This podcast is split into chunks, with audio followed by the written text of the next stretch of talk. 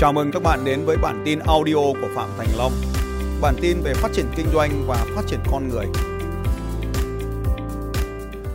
Thì thứ nhất để trở nên giàu có là rất khoát phải hiểu, phải học về tài chính và các con số. Đây là điều đầu tiên chúng ta phải học. Nó phải phân biệt được một triệu đồng nó khác một tỷ đồng như thế nào.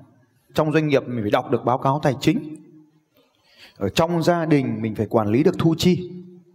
Đó là cái điều rất quát mình phải học. Phải yêu thích các con số. Phải giám sát được các con số. Đó là cái thói quen của người giàu. Phải kiểm soát được mình thu về chi ra bao nhiêu. Ở trong doanh nghiệp thu về bao nhiêu chi bao nhiêu. Ở nhà thu về bao nhiêu chi bao nhiêu. Cho những cái việc gì?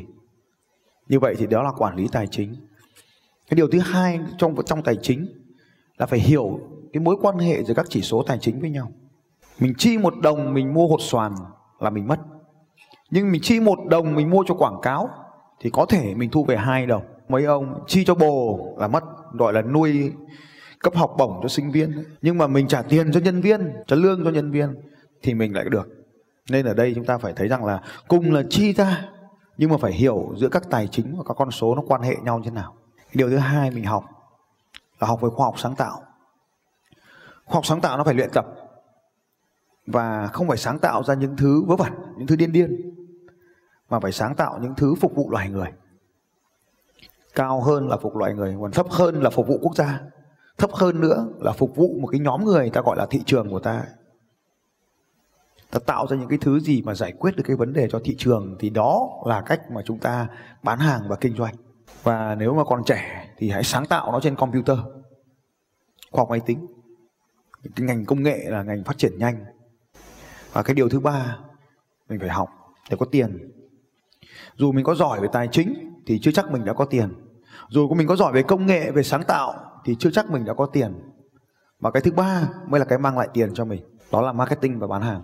Và nếu mà mình muốn có tiền thì ba cái kỹ năng này mình phải học, phải nắm rõ. Vậy thì bán hàng là gì? Bán hàng là khoa học tâm lý thấu hiểu con người. Marketing là khoa học tâm lý thấu hiểu con người. Ai hiểu được khách hàng của mình, ai kết nối được với khách hàng của mình thì người đó làm marketing được. Cho nên tại sao có những người chẳng học hành gì mà họ lại bán được hàng? Là bởi vì họ thực sự kết nối được với thị trường của mình. Thế cho nên là ở đây nói rằng là tiền thì không quan trọng, nhưng mà nó là cái thước đo của cái giá trị mà ta trao đi được cho thị trường. Nếu mà ta càng lớn, ta càng làm được nhiều điều lớn, thì ta càng có nhiều tiền. Vậy thì tiền tương ứng với giá trị chúng ta trao đi. Và khi ta không có tiền, là vì ta chưa trao được giá trị cho ai cả. Ta có 3 triệu, là vì mình đang ở mức cung ứng ra thị trường mức 3 triệu, nên ta có 3 triệu trong túi cũng có thể là ta có 300 triệu, nhưng ta không học cách quản lý tài chính, cho nên ta bị chia ra mất 297 triệu, cho nên ta còn có 3 triệu. Đồng tiền không được nảy nở dưới tay của ta. Nên là chúng ta đọc cái bài phải nói về cái tấm séc. Ta viết xuống cái số tiền ta mong muốn, và sau đó thì chúng ta ngồi và nhìn số tiền đó và biết ơn biết ơn biết ơn số tiền. Thì cái việc biết ơn số tiền thì không phải là hành vi trực tiếp để làm ra số tiền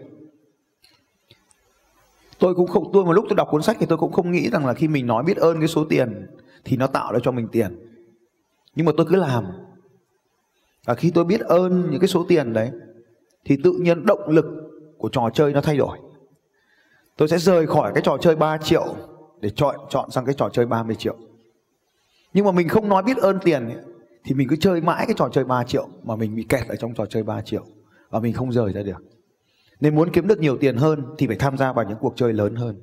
Để mà tham gia được vào trò chơi, thì chúng ta có thấy rằng là chúng ta có thể tham gia vào những cuộc đua 5 km. Hoặc là ta tham gia vào cuộc đua 42 km. Hoặc như của tôi 100 km nhưng mà vượt núi, khó khăn hơn rất là nhiều lần. Thì tại sao chúng ta lại chơi trò chơi nhỏ mà không chơi trò chơi lớn? Tại sao chúng ta thích chọn trò chơi 3 triệu mà không phải một trò chơi của 3 tỷ. Bởi vì bao giờ cũng vậy. Trò chơi 3 triệu thì nó dễ chơi hơn, nó dễ giành chiến thắng hơn. Còn trò chơi 3 tỷ thì nó không thể giành được chiến thắng nó khó hơn nó dẫn đến nhiều cái sự bỏ cuộc hơn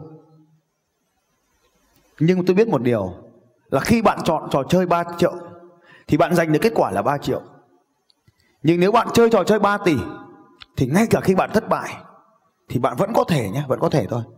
Là kiếm được nhiều hơn 3 triệu.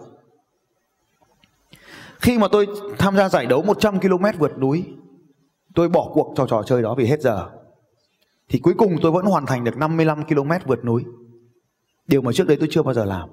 Tôi chỉ hoàn thành được 42 km đường nhựa, thì nay 55 km đường núi. Khi bạn chơi một trò chơi nhỏ, bạn sẽ chẳng thu hút được ai chơi cùng với mình trò chơi nào cả hãy ghi xuống cái điều quan trọng này. Khi bạn chơi một trò chơi nhỏ, bạn chẳng thu hút được ai hết. Ví dụ như hôm nay, chúng ta chơi trò chơi 3 triệu.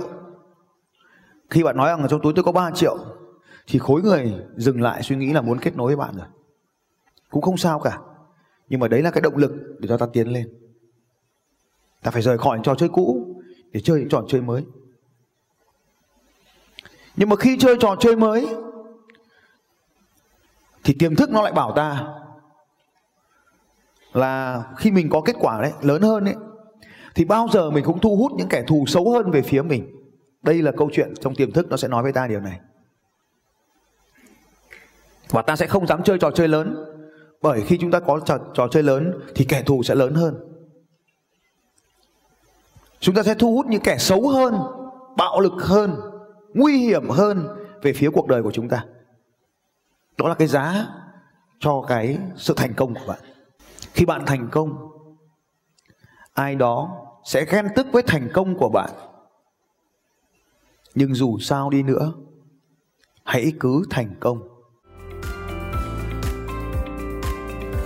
Xin chào các bạn và hẹn gặp lại các bạn vào bản tin audio tiếp theo của Phạm Thành Long vào 6 giờ sáng mai.